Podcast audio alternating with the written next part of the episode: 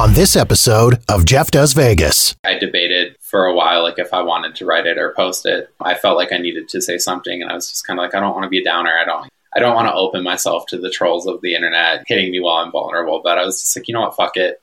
It needs to be said. It's the truth. So I, I typed that with my thumbs on the plane. Las Vegas. It's more than just a city. It's a feeling.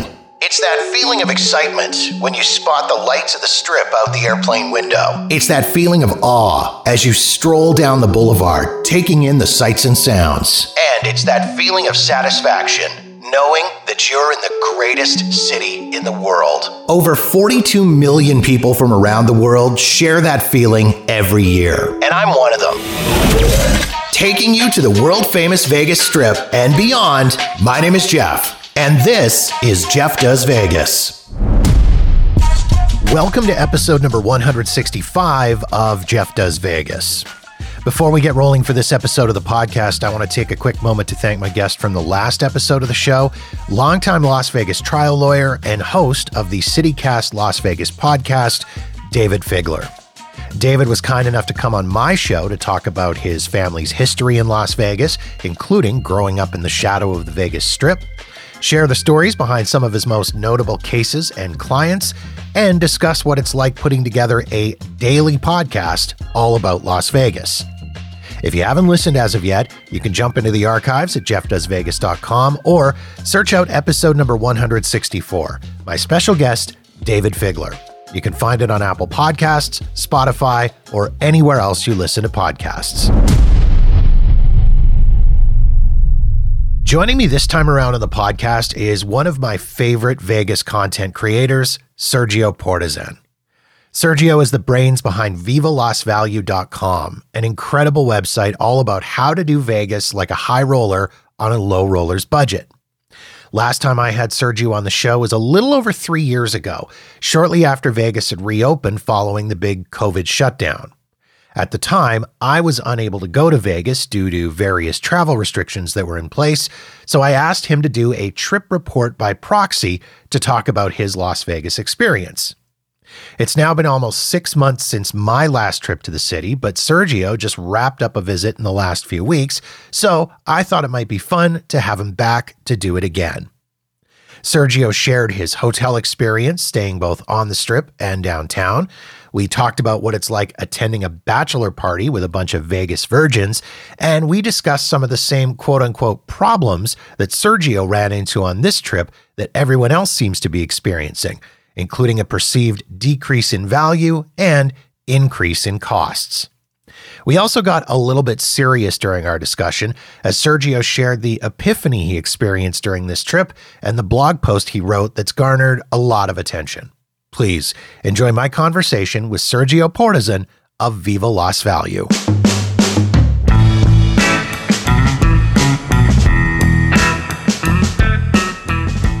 It was for my cousin's bachelor party. We actually, they flew in from Minnesota. I came out from Colorado.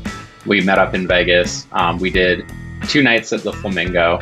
And then we went to Utah, actually. We went to Zion National Park, which was absolutely gorgeous. Can't recommend it enough. It was my first time there. Won't be my last. And then I tacked on a solo day and night downtown at Four Queens before coming back on Monday.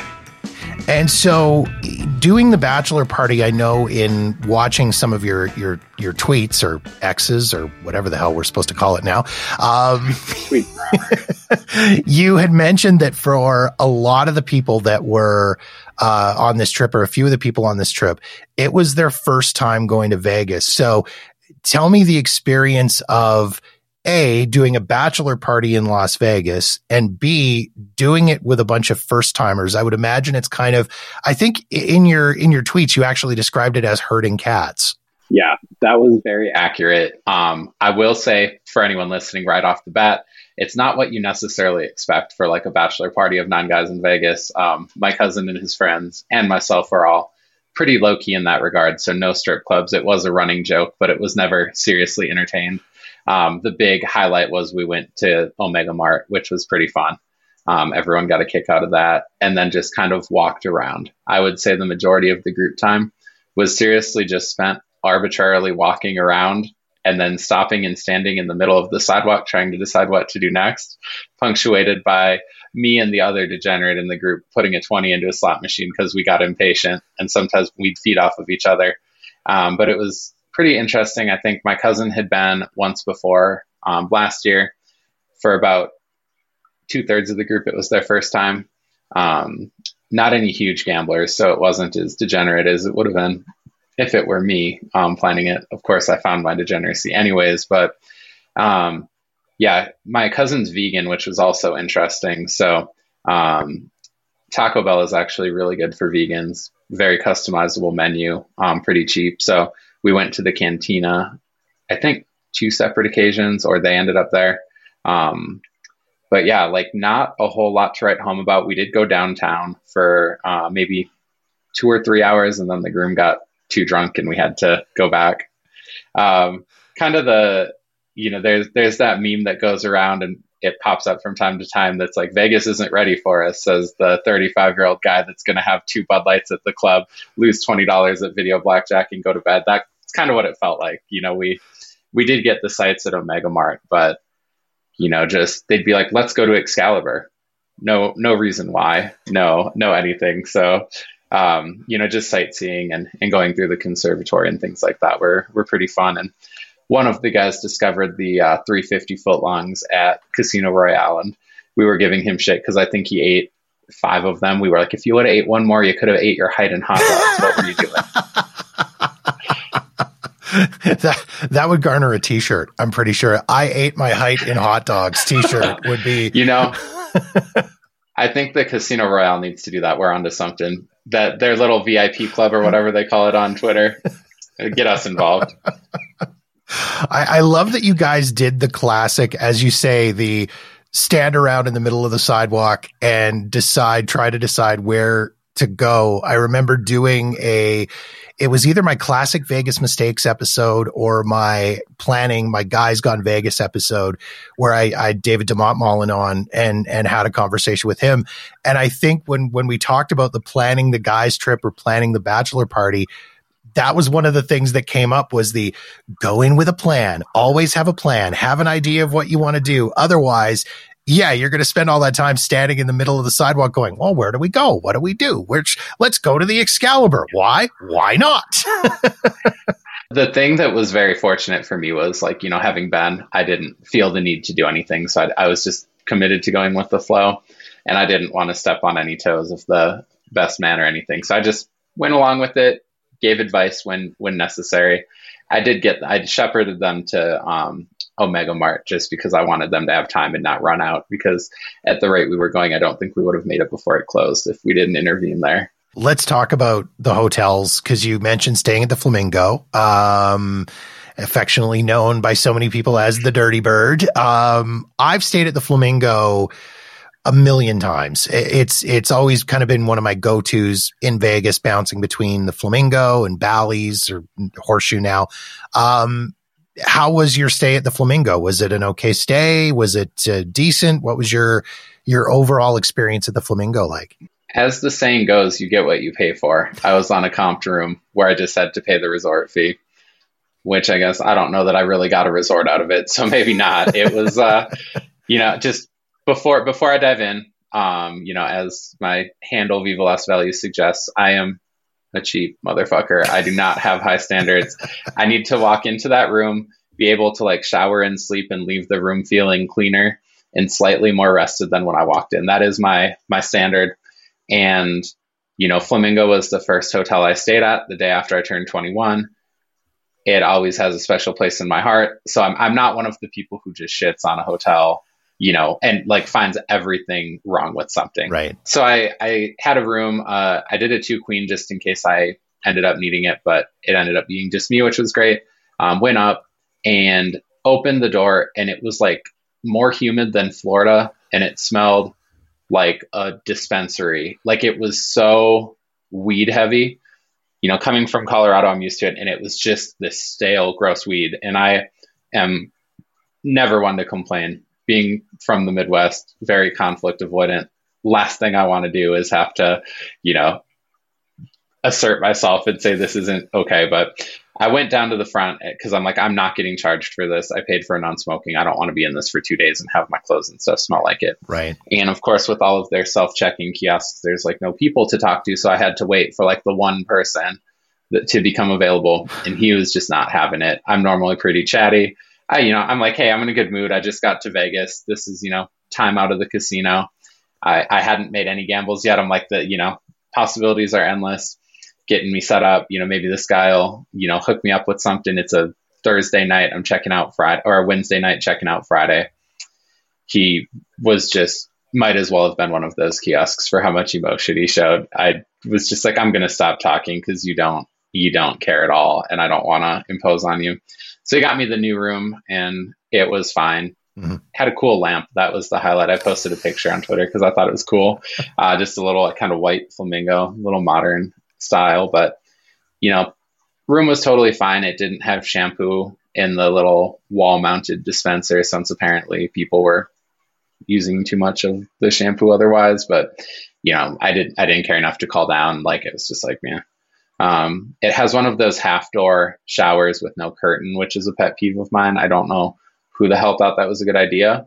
Did they get kickbacks from like a flooding repair company? Because it's just the dumbest thing. But they had those nice, well lit, bright bathroom. Um, had a decent view of. It was kind of over. I guess they did get upgraded to a strip view, but half of it was the flamingo roof. But I could see Caesars and a bit of Bellagio if I really took an angle. Um, room was quiet enough. Slept fine. Showered. So by all accounts, it was fine. Um, if you are a more detail oriented person, the carpet on both floors in the hallway was disgusting and like wrinkled and like I felt like you would like catch a vacuum on all of the wrinkles, which probably explains why it was so dingy and gray. It's showing its age pretty bad. And this is hilarious. I'm glad I get the chance to share it. One of the guys in the the party got um he texts us all. He's like, "Hey guys, I got a suite somehow." So we all go up and it was like the footprint of like three or four rooms and it was the most inefficiently laid out suite you can imagine. And the furnishing in it was the most hodgepodge mix of like old reject furniture from like three different eras. Uh, we looked it up online and I think it was like last renovated in like 2004, six, like the, the 2000 singles is when this place was, was brought up. And I mean, it just had the ugliest lamps. We were cracking up just going around and like roasting the room. It had like a, you know, wet bar with no bottles, no mini bottles, no anything the guy in the room was like, I would pay like 12 bucks to have a beer like in my suite and they don't even have it. Yeah. Didn't have a bottle opener and the little uh, credenza by the door. You could tell someone just popped a six pack on it because there were like six bottle marks in a row on it from the, the caps. And uh, it had a pool table in it, but of course, in true Caesars entertainment fashion, all of the balls went into the top left corner because the thing was slanted. And it was just, you know, all of the stuff the haters of the flamingo talk about were on display in that room. I mean, the furniture, some of that furniture is probably older than me, and it just was like, thank God he got it for you know free because I I think if I got that comp from Caesars, I'd be so insulted. I'd be like, I'm never coming back here, MGM. Even with their hack, I'll go to them. It was just comedic is he sure he got a suite or did he get a storage room? Because you know, it's like they, it sounds like they took all the furniture from rooms that they've renovated. We got to put this somewhere. Let's put it in a room and we'll call it a suite and see what happens. you know, if there would have been more in there, but it somehow, despite all of that, still felt like empty and like all of this blank space. That's amazing. Now, you know me, I'm not a big, I'm not a downtown stayer at all. All my trips to Vegas, I've never stayed downtown. You stay a lot downtown. Um, how was it? Was it a, again, I've, I've never stayed. What's, what's the Four Queens like? Honestly, Four Queens is exactly what you would expect if you've been in that casino. It's, there's nothing great to say about it. There's nothing bad to say about it. It's just, you know, it's a dated late 80s hotel brings you back a little bit of nostalgia to like a family road trip. Um, you know, it's just it's dated, it's pretty poorly lit, um, you know, completely serviceable. Bathroom fixtures definitely showing their age, but still functional. Um, you know, beds are definitely on the smaller side. Like they, you know, hotel queens and kings are always, you know, really like a step down, but they're definitely kind of aged mattresses. I'm not too picky. Um, actually had one of the best nights I've had in my life in Vegas there. Um, so no complaints there. AC got nice and cold. I will say for noise sensitive people, the Fremont Street experience can get quite loud with the boom, boom, boom, boom bass. So um, I was pretty much right above the check in desk, like in that back elevator, not the front. I forget what street it is, but if you're at, like if you're noise sensitive or like you know coming from the east coast and a earlier to bed person it's definitely worth um, asking for one removed from the strip. That goes for any hotel downtown but especially Four Queens.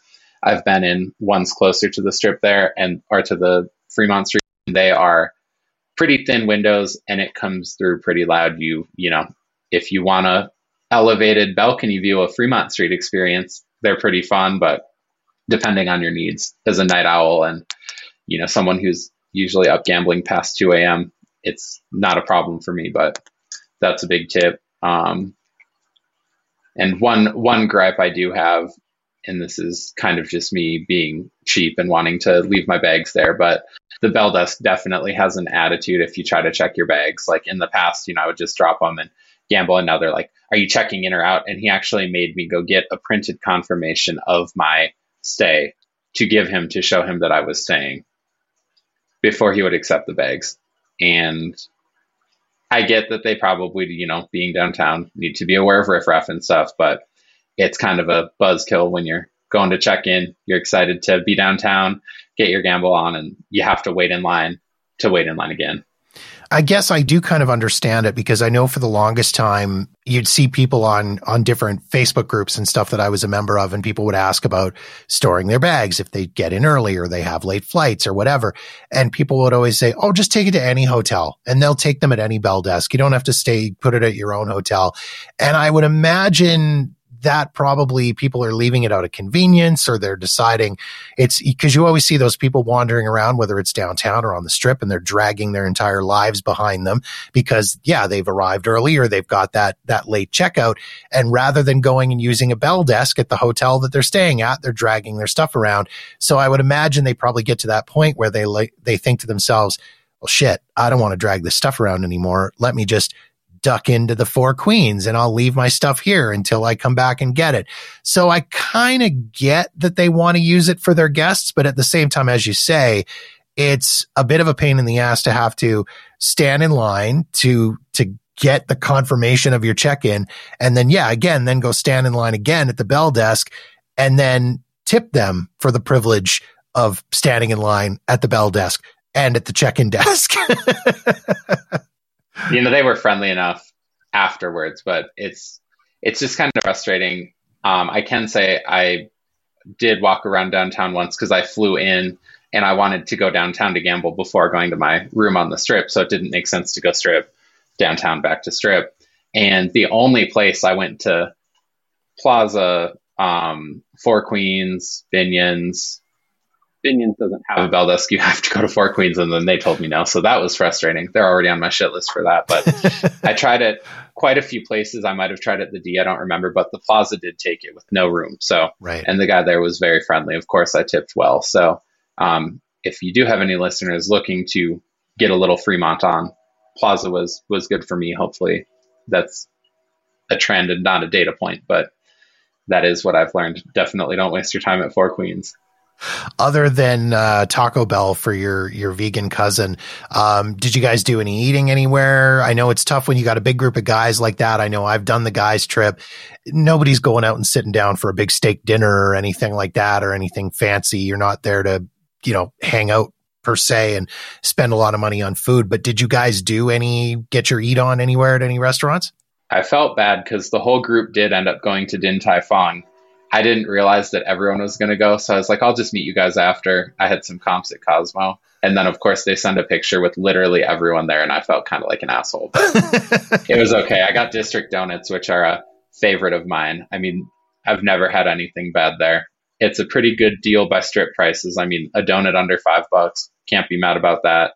And I got a, I think I got a fried chicken sandwich there that was really good was my first time getting that and really enjoyed it. And then I went to um, Bang or Bong Bar at the Block 16 as well. Got a U wrap and I splurged. I got the Yuzu lemonade, which is kind of like a verbena in lemonade form. Gives you a little bit of tongue tingle. Really enjoy that. Make a point to get it if I'm at all in the mood.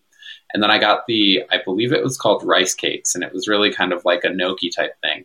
They were pretty, you know, thick and and uh, satisfying, and kind of like a garlicky cream, maybe some cheese. I don't know. It was really rich. It was delicious. Um, so I think it ended up being like a twenty-eight dollar combo or something with all of the upcharges, but I was not upset at all because um, it was comps that I'm trying to use before MGM fully takes over, and it was nice and delicious. It was disappointing though. They used to have kind of a grandfathered in Wicked Spoon buffet credit if you were, I think, Sterling or above, where you could get $15 at whatever restaurant you wanted if you went to the Players Club. But that is no more. The lady had a bit of attitude when she told me that they hadn't been doing it for a couple months, even though I'm pretty sure I did it the last trip I was there, which was within that time frame. It really, though, in the grand scheme of things, too, though, I mean, 28 bucks, you've got a decent amount of food there. $28 and it's and I'll get we'll have a conversation about value and prices here in a bit. But 28 bucks in the grand scheme of things for that amount of food on the strip at the Cosmo is really not all that bad. Yeah.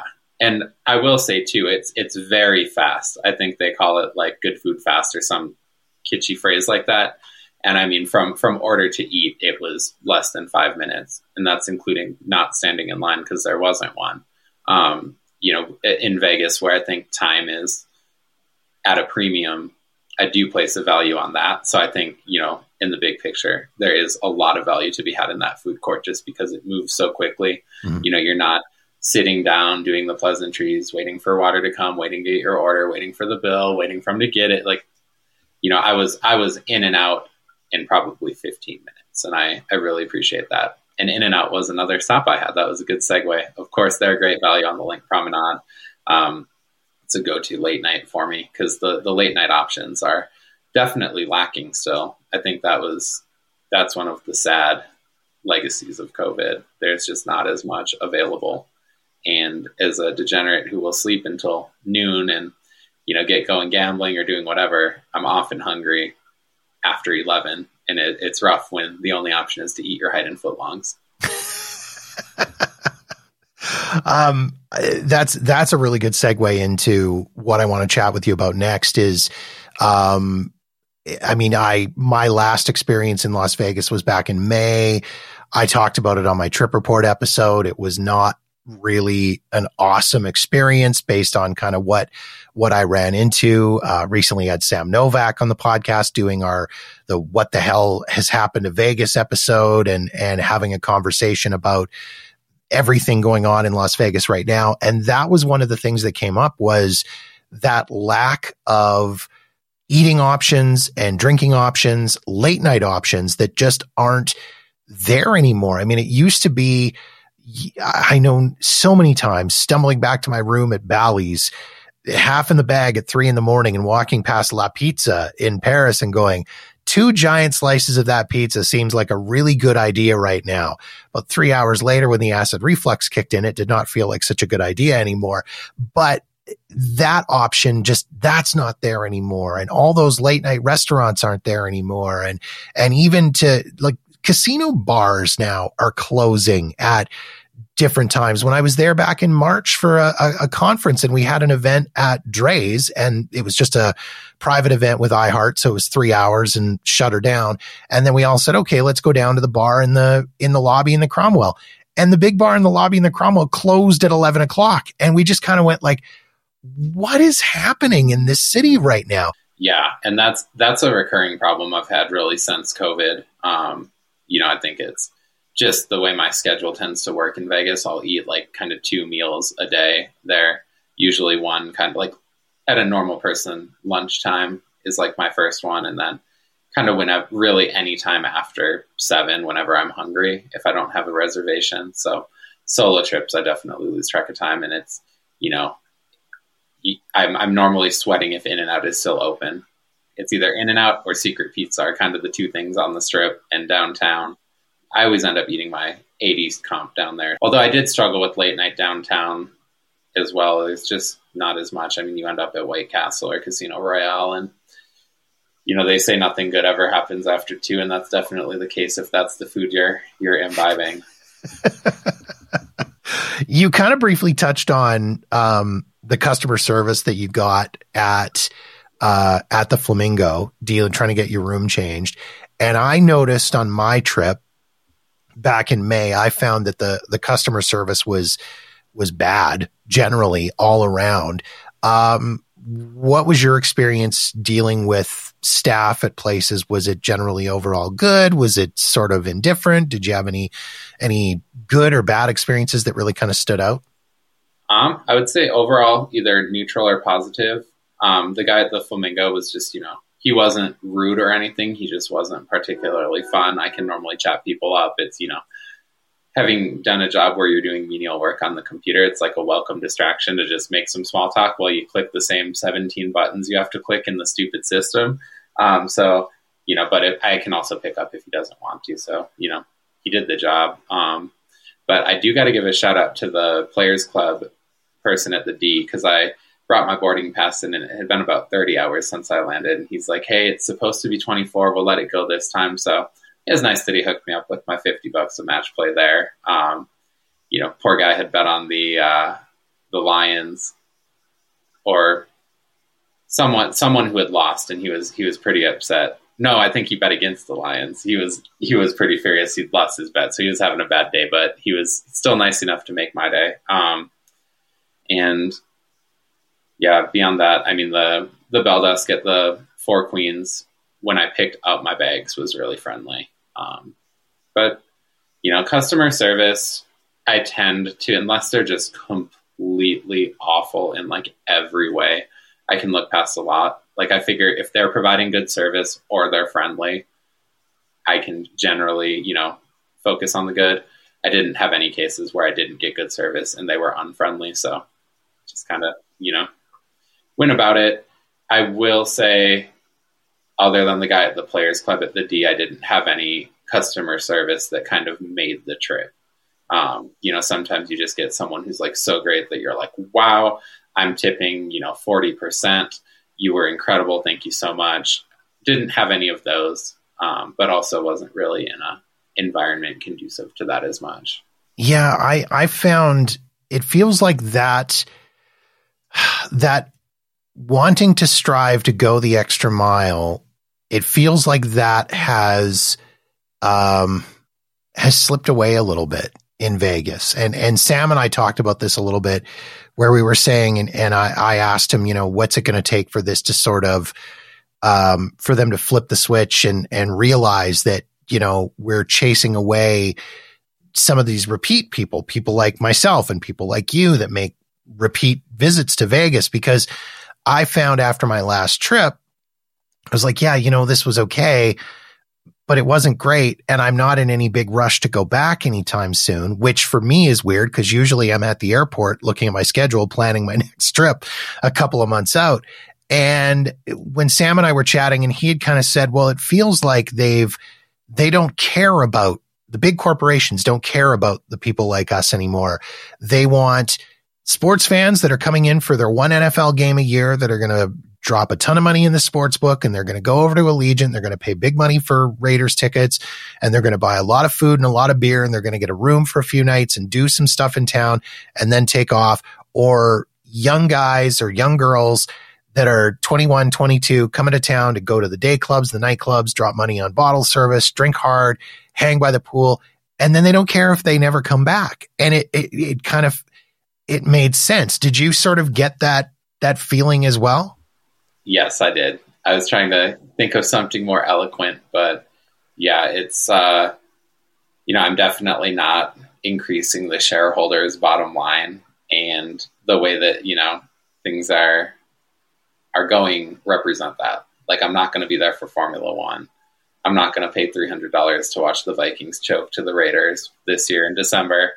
I think it's you know, really for me, Vegas used to just really be like a value and a gambling destination for me, where like my gambling would unlock value and I would be able to have experiences that were, quite frankly, way outside of my price range, you know, in normal life. Like you know, if I was in a normal city, not even, you know, talking like New York, San Francisco, but like Des Moines or, you know, Springfield, I would I would never be in a four or five star hotel for the price that I was in, you know, in Vegas. And I really appreciated that. I think the the gambling offers have certainly kind of dried up um, with downtown. Um, you know, I can get the comp rooms, but you're still paying 45 $50 with resort fees. Um, you know, I think downtown still has a bit more of that kind of grind joint, earn your points, get a cafe meal at Magnolias or whatnot. Um, but it's, it just as a whole does not feel like such a good value. I'm not sure if I've just gotten kind of complacent or, you know, have been going so much that it's like, oh, I'm willing to consider paying for convenience, but it just feels like, you know, kind of every time I go, some of those little value places I had, my little hidden gems are kind of, you know, my my 299 ATM at the beef jerky store downtown went away and it just more and more feels like the prices are going up and I think it's, you know, really just kind of reflective like Vegas isn't immune from the inflation we're seeing everywhere. I see it at the grocery store too. My English muffins went from $1.29 to $1.39, $1.59, another $1.79. You know, I think you know, it it makes sense that it's not gonna you know be beating inflation and have these insane post recession values going on. But I think when you have limited vacation time, limited funds, it's less compelling of a deal. And I'm a bit more hard pressed to recommend to friends like, hey, if you go to Vegas, you can live like a high roller and not break the bank, which is of course my tagline. I I feel like less and less confident doing that. And there's a lot more pitfalls that you need to avoid. Like for example, MGM gift stores have this buy two beers, get a free shot. That shot ain't free. It's like 30 bucks for two tall boys and your shot of Jack. Like it's not a good deal. And, you know, being with the bachelor party was really interesting to watch because, like, you know, they were willing to pay for that convenience, and most people are, which is why they do it. So I think, you know, really us kind of frugal, savvy deal shoppers are kind of definitely not the market. I think they kind of begrudgingly tolerate us, but you know, there's less and less coupons, there's less and less American Casino Guide, Las Vegas Advisor, all of that. It's just more and more work to the point where it kind of feels like it is work rather than vacation to to hunt it out. So I've still got my haunts, I've still got my kind of deals, but it's it's feeling more and more like any other city to me. I do think it is, you know, it has a good stake as entertainment capital, and you can go. I went and saw Taylor Swift at Allegiant, which was amazing. I will go out for shows because I can get nonstops from Colorado, and you can get a cheap hotel. But you know, I think when you're when you're looking at spending, you know, if, if you were more lavish than me and you're going to fancy restaurants, like there's less and less of a case to go to Vegas if there's other destinations you want to check out. Maybe that's me talking after 30 trips and having a rough gambling you know session but i think it's just you know the the newer things are more and more expensive. You know like the, the constant in vegas being changed. Before there were still values but i think you know we saw a lot of happy hours disappear forever in covid new places opening up don't tend to have good deals. So it's really just kind of clinging on to the past rather than moving forward with the deals for me is kind of how it feels. And i know there is inflation is a thing. Yes, obviously, I know there's a lot of people that are are struggling with cost of living and and inflation, but at the same time, I know like the that that Las Vegas cheap sheet just came out, which is interesting to look at because it's got you know there's a hundred things on there of deals, and it lists everything from the slice of pizza at the uh, at Secret Pizza at the Cosmo to the beers at the Stage Door to the King Cut Prime Rib at at Ellis Island and all these things. And I thought, geez, it would be interesting to go back and look at some of the older ones to see how much those prices have changed. Some of them, it feels like there's more than inflation there. So, I mean, even the, the Ellis Island King Cut Prime Rib, the first time I ever had that, it was, I think I paid twelve ninety nine for it. Um, the, one of the older cheap sheets that I could find from, I think July of 2019, it was sixteen ninety nine. That, that quote unquote deal is now twenty six ninety nine. It's it's gone up ten dollars in three years. That's a pretty significant price increase for that to the point where twenty six ninety nine for for prime rib. is not really a deal anymore, even. So, I mean, it feels like, again, the value is just not there. I know the trip that my wife and I did back in March or that I did was kind of half conference, half vacation. The vacation portion of it was probably the most expensive Vegas trip I've ever had. Anywhere we ate on the strip, I mean, we went for breakfast at the Henry at the Cosmo. It was a $60 breakfast. And, and, I mean, it wasn't anything special. I had eggs Benedict. My wife had some kind of bacon and eggs breakfast thing. I think we got the donuts because we had to get the donuts or the banana bread, one of those things. And then like a coffee was $6 and not any special coffee, like just a, a cup of straight up brewed coffee was six bucks. And so it really feels like the value is not there anymore. The sickening part is when you said six dollars for coffee, I went, "Oh, that's not too bad for the strip." Like, right? so wild. It, you know, nothing's immune. The the hot dogs at uh, Casino Royale, like I think they're up to three fifty. I don't know what they used to be. I think they were dollar ninety nine, then two forty nine or something. But yeah, you know, I, I get that they're you know loss leaders, and I guess the bean counters have just decided that oh, getting people through the doors at Ellis Island with a good deal on prime rib isn't isn't getting us as much money as just charging full price for it. So it's it's a bummer to see. I mean, there's still the hidden gems, but it's it's less and less for sure. I, I will say downtown still, you know, if, if you're getting some play in on those cards, those are, are probably the best deals. I mean, you can't walk down walk through the Four Queens without finding a coupon for Magnolias, and that's very serviceable. Good breakfast, you know, decent stuff, and you earn those comps pretty fast. But you know, we went to um, me and, and one of the guys on Sunday before he caught his flight went to Whiskey Licker Up at Binion's. It had no business being as expensive as as it was. We got an appetizer sampler, and it was it was in the twenties. I want to say twenty two or twenty four pretty shitty. I mean, the barbecue sauce on the wings was just kind of coagulated and clumpy and gloppy, and the onion rings were super thick, like not a good breading to onion ratio. The chips were just smothered beyond belief in the seasoned salt that was just and like paprika it was we were both like these are inedible so we we left a lot of the the sampler uneaten. And I would have been underwhelmed if I got that at a dive bar for 10 bucks. Have you noticed being a downtown guy and going downtown as much as you are? Have you noticed um, more things starting to increase in price downtown? Like have room rates started to go up overall? And you mentioned the the expensive appetizer platter, but like overall downtown, are you seeing the prices starting to creep?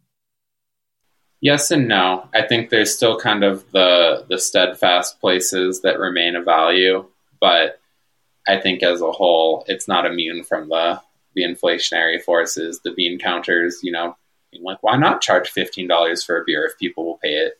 Um, room rate wise, the the big place that I would stay downtown was um, the D Golden Gate with the the comps and after, since Circa came, I've noticed that I went from getting buy one or getting free rooms at Golden Gate and buy one get one at D to rack rate at D and buy one get one weeknights on at Circa. Um, so I haven't been getting as good a deal there. I've never really broken with the Plaza because I can't get past that stench that they have. And uh, Fremont and like all of the Boyd properties, they used to be a, a great one for me, and they just kind of fell off because they ruined their players club where you weren't even earning points until you had Sapphire. And so I haven't, I haven't got offers from them. After what I lost at El Cortez, hopefully they'll be sending me free offers. Maybe it'll be a renaissance there, but you know, the offers kind of dried up, but that's also, you know, I was getting better offers on the strip and, and playing more there. So I can't necessarily point to the room rates and say like, you guys are ripping us off because my play did go down, but I used to feel like with like my micro rolling, I was able to get good offers. You know, when I was on a shoestring college budget, you know, I'm talking hundred dollars a day gambling budget, they would they would hook it up, and I was you know able to go quite a bit. I haven't been getting offers like that in a while. After the break, what to do when the fun stops. Sergio came to a realization on his most recent Vegas trip regarding his gambling, and it wasn't pretty. We discuss what was behind that realization and what he's doing about it. That's next on Jeff Does Vegas.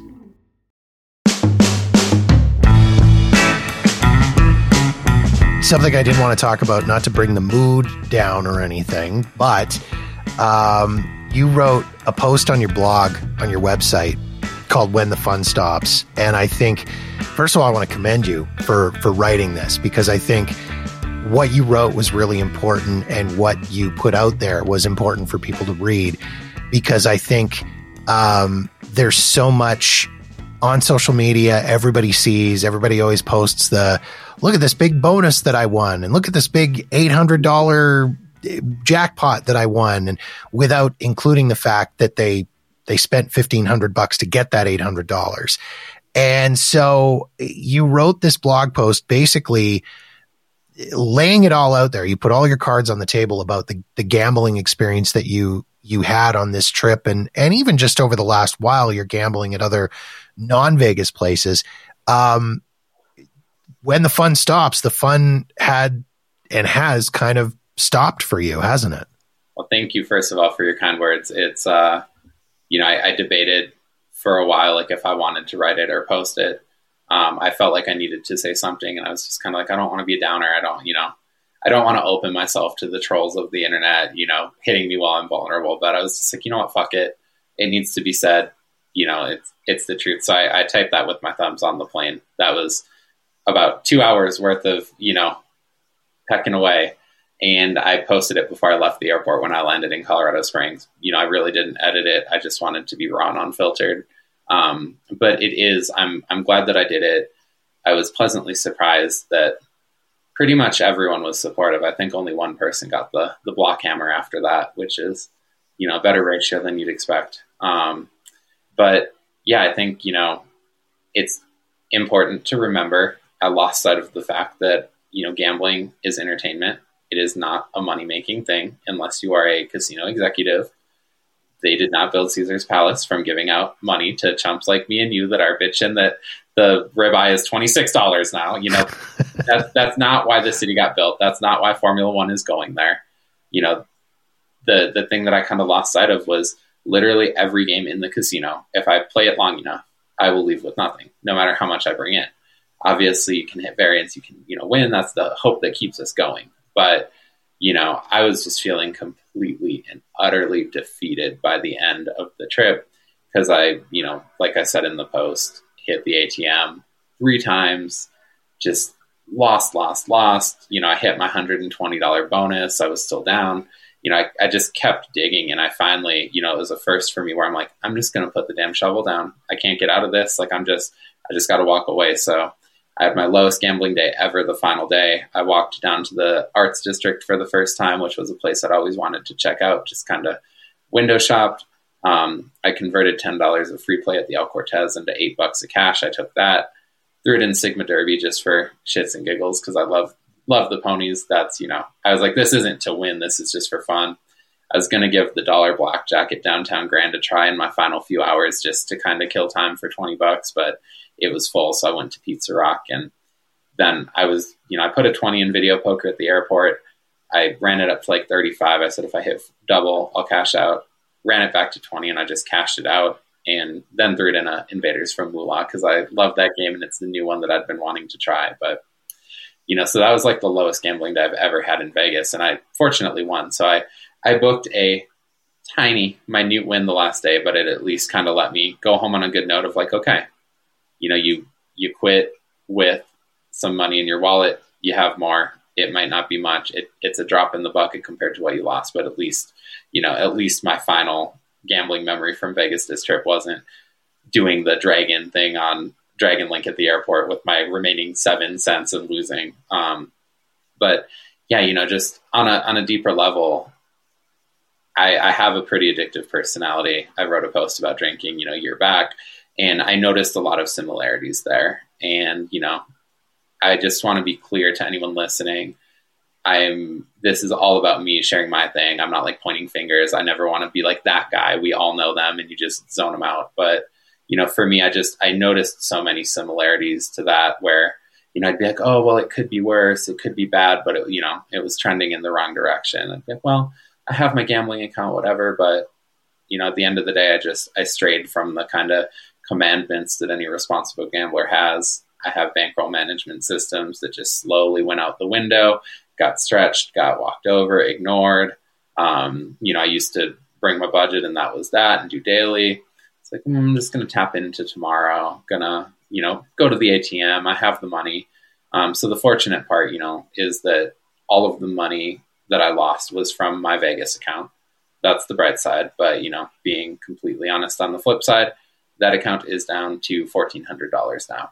And, you know, I've never really had to put more money into that. I do like 20 a paycheck automatically, but, you know, it's, it's never been coming out of a budget. So, you know, I realized quite frankly with like the absolute bender that I was on at the El Cortez, where I took out $400 from a sketchy 7 Eleven ATM downtown, which I mean, truly, I looking back, I'm like, I was like, man, like people are probably doing drug deals in this parking lot. And I'm like, in a way, I'm like, you know, going to this ATM to save $5 so I can get my fix on the slot machines. I'm not much different. Um, it's amazing how you value things differently.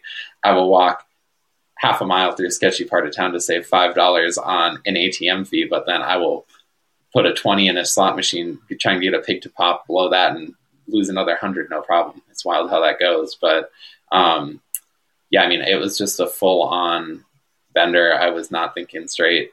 I, you know, afterwards was just kind of like, whoa, and that was, you know, I was walking back. I finally just kind of quit. I had 160 left of like the at that point 600 that I had taken out in addition to the 900 that was the original bankroll for the trip.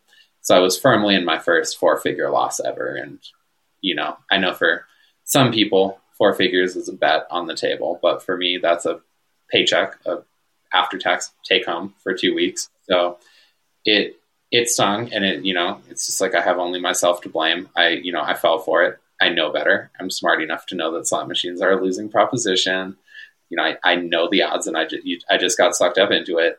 So when I was walking back to the room, I was so dejected. I'm like, I'm in too shitty of a mood to like, you know, go be social or, you know, do anything.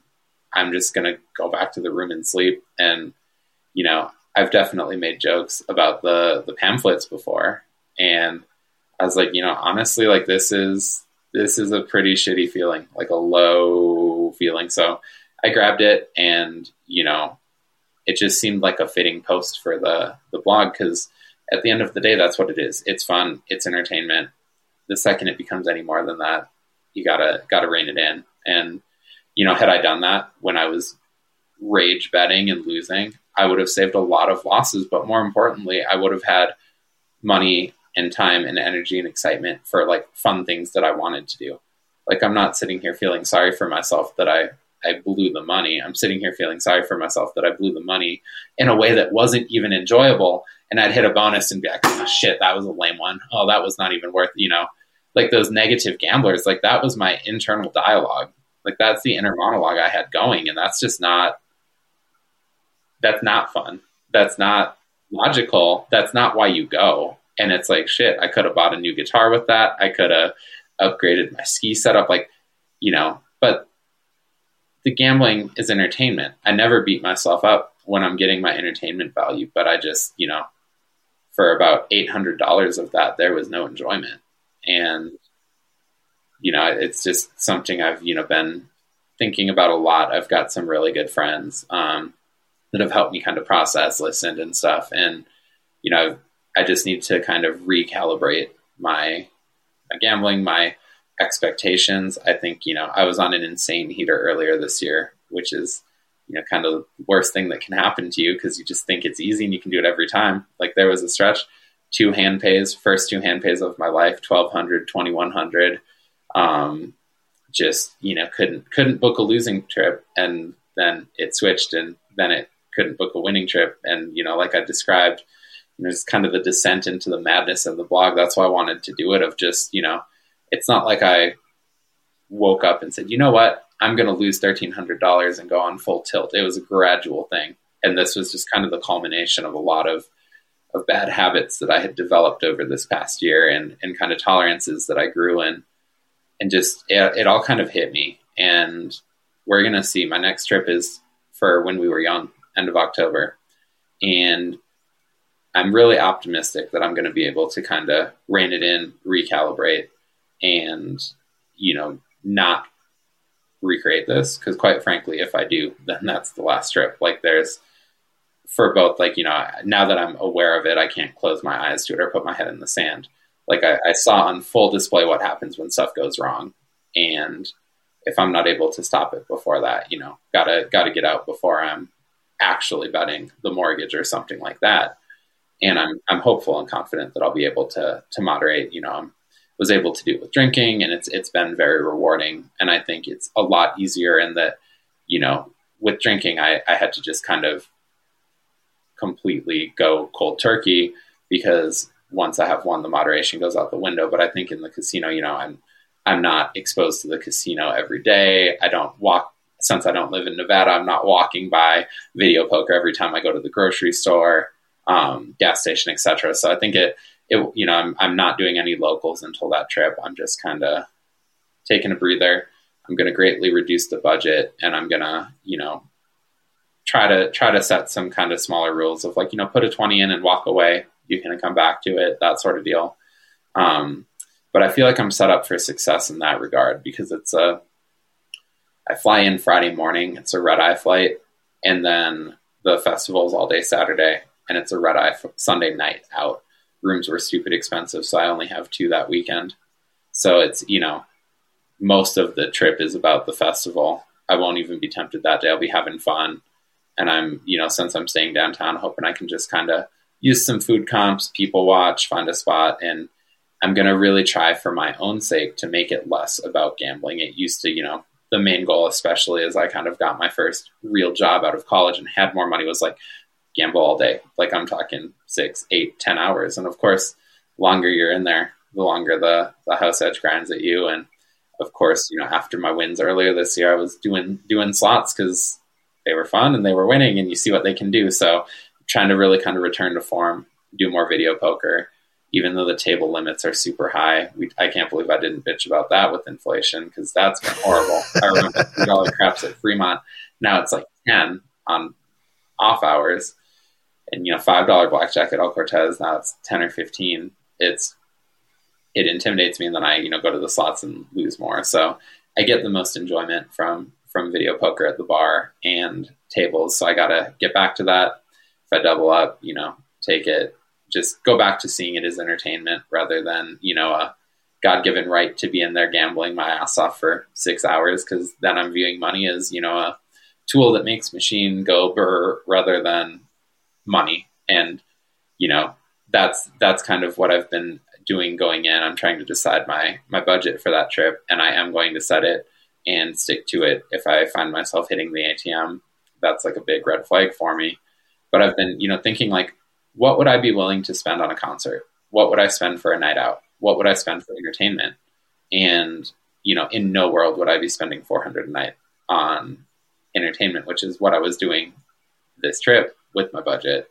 So it's it's eye opening. Um, I think you know my followers. I'm hoping that it will still be just as enjoyable and fun, a little less degenerate in the sense of there will probably be less hits because I'll be playing a bit less. But I'm hoping I can still kind of bring people along for the ride. But it'll it'll be a different experience for me and everyone. I'm I'm curious to see how it goes. Won't lie, a little scared, um, just because I really do enjoy gambling. Like it's it's something that I don't want to give up. I want to enjoy it. I mean, I got my blackjack right here with the Viva Las Value chip. Like I, I love it. It's you know I've been doing it since I'm 18. It's something I really enjoy. It's it's genuinely entertainment. I think even though I'm you know absolutely not going to lie and say I'm up lifetime in terms of you know dollars, in terms of the experiences, the fun, the trips, the things it's made possible um, you know the the overall value I've got from it, considering it is fun and entertainment for me, it it has been a net positive. But I, I really got that kind of cold water slap in the face this past trip of how the wheels can fall off really quick, and you can you know get lulled into a sense of so um, false confidence with that, and and really you know get into destructive territory fast. So you know I'm I'm hoping that I can find that balance and moderation and still be able to enjoy an activity that I find really fun and get those values and unlock, you know, the the comps and the the discounted rates and the food and and just the the entertainment that nothing else really matches. Um, but also you know enjoying and exploring other parts of Vegas. Well, as I say, I I, I think it's it's pretty pretty honorable, and it takes a, a big person to sort of take that step and realize and and take that step back and go, oh shit, this is this is bad. So so many people don't. So I think for you to to a recognize that, b do it, and c put yourself out there and share that. Uh, hopefully, it may help somebody else with the same situation and the same issue. Look at it and go, okay, yeah, I'm doing exactly the same thing. I should take that step back. So again, I think it's it's putting yourself out there is something I don't know if I could do that in the same way. So I I, I really admire that in you, my friend. I, I really appreciate that. It's it's kind of funny because in a in a weird way, I feel like getting to that point is like the shittiest part with like the hardest work and like the tough moments. But like I really just kind of you know that day off on Monday and just walking around. Like of course I was down. I really sat in it. I was stewing, but I, I really just kind of felt like light and free and liberated afterwards. Like after reaching that tough discovery with the reflection, it really was just kind of a relief. And I kind of felt that posting it too, because, you know, and maybe this is revealing me as a compulsive gambler, or maybe other people can relate. But when I got back to the office the next day, and I'm, how was Vegas? And, and I'm just like, lost money. I don't want to be like, well, I lost my take home salary you know, like a, a two week salary. I lost that and was paid, you know, so, but like feeling the need to hide it or the shame for me is, is the worst part. So just laying it out there, it's like, okay, if someone's going to be a dick, they're going to be a dick. I'll block them, I'll move on, but not feeling like I had to hide it and just having it out there, you know, not having people ask questions or, you know, say stuff that's inadvertently going to be upsetting. And just having people know was really kind of liberating for me. And it really, you know, I got this reaction when I posted about drinking as well. Um, just the, the Vegas community is really something special. We're not going to give the bad apples any time. I mean, it is some really good people, and it's just you know it's, it's really special. It's a nice break from the toxicity of politics or sports or you know the other stuff that pops up on Twitter, and it's you know just a, a, curated happy place where we all enjoy it. But you know, on that note, I did feel a responsibility to to be honest. You know, I've never not I don't make money off of it other than you know if people send a karma donation, but I don't. It's not monetized. I have no desire to do so. I don't want to be a mouthpiece for a casino or you know be have my ethics compromised. If something's great and I say it's great, it's because I thought so and I mean it. And if it sucks, I'm saying it, that it sucks. You know, um, and I really value just that kind of freedom and authenticity. And I think when, like you said, when you're scrolling through and you see someone's trips, or if you're watching like the slot YouTubers, you you see win after win after win, and there's no context. I mean, I kind of posted a tongue in cheek one um, when I landed, where I was like, "Here's my four big hits. Like, if you looked at this, you'd think I had a hell of a trip. Took fifteen hundred dollars to get that, and I gave it back. You know, so I just think it's important to see all of it. I think especially with those highly volatile games, you see the hits and you go, "Oh, that's that's due. It's going to come." But the reality is, more often than not, you get your stampede and it's eight dollars, and you go, "That's it. It's not going to run again." When you're following a lot of people and only seeing the wins, it's easy to think that they happen more than they do. And the sad reality is that the losses happen more, which is how the casinos give you all the nice stuff but just you know being being honest with the losses is i think my biggest complaint when you look at the kind of gambling community because there's just never that transparency and it's it's easy to forget the odds are are stacked against you Sergio, I appreciate you taking the time to to jump on and, and have the conversation. We need to do this more often. Let's make sure the next time we talk, it's not uh, three years between chats. Yes, and hopefully it won't be kind of a downer of like, uh, almost, uh, almost blew it. Sergio, thank you again, my friend. Thank you, Jeff.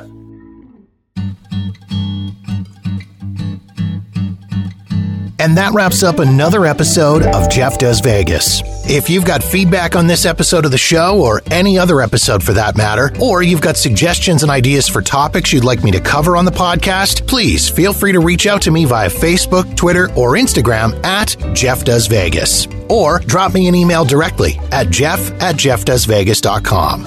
In the meantime, thank you so much for checking out the show. Be sure to follow us wherever you get your podcasts so you'll know the moment new episodes are available. And don't forget to visit jeffdoesvegas.com for past episodes and show notes. My name is Jeff, and this has been Jeff Does Vegas, a Walker New Media production.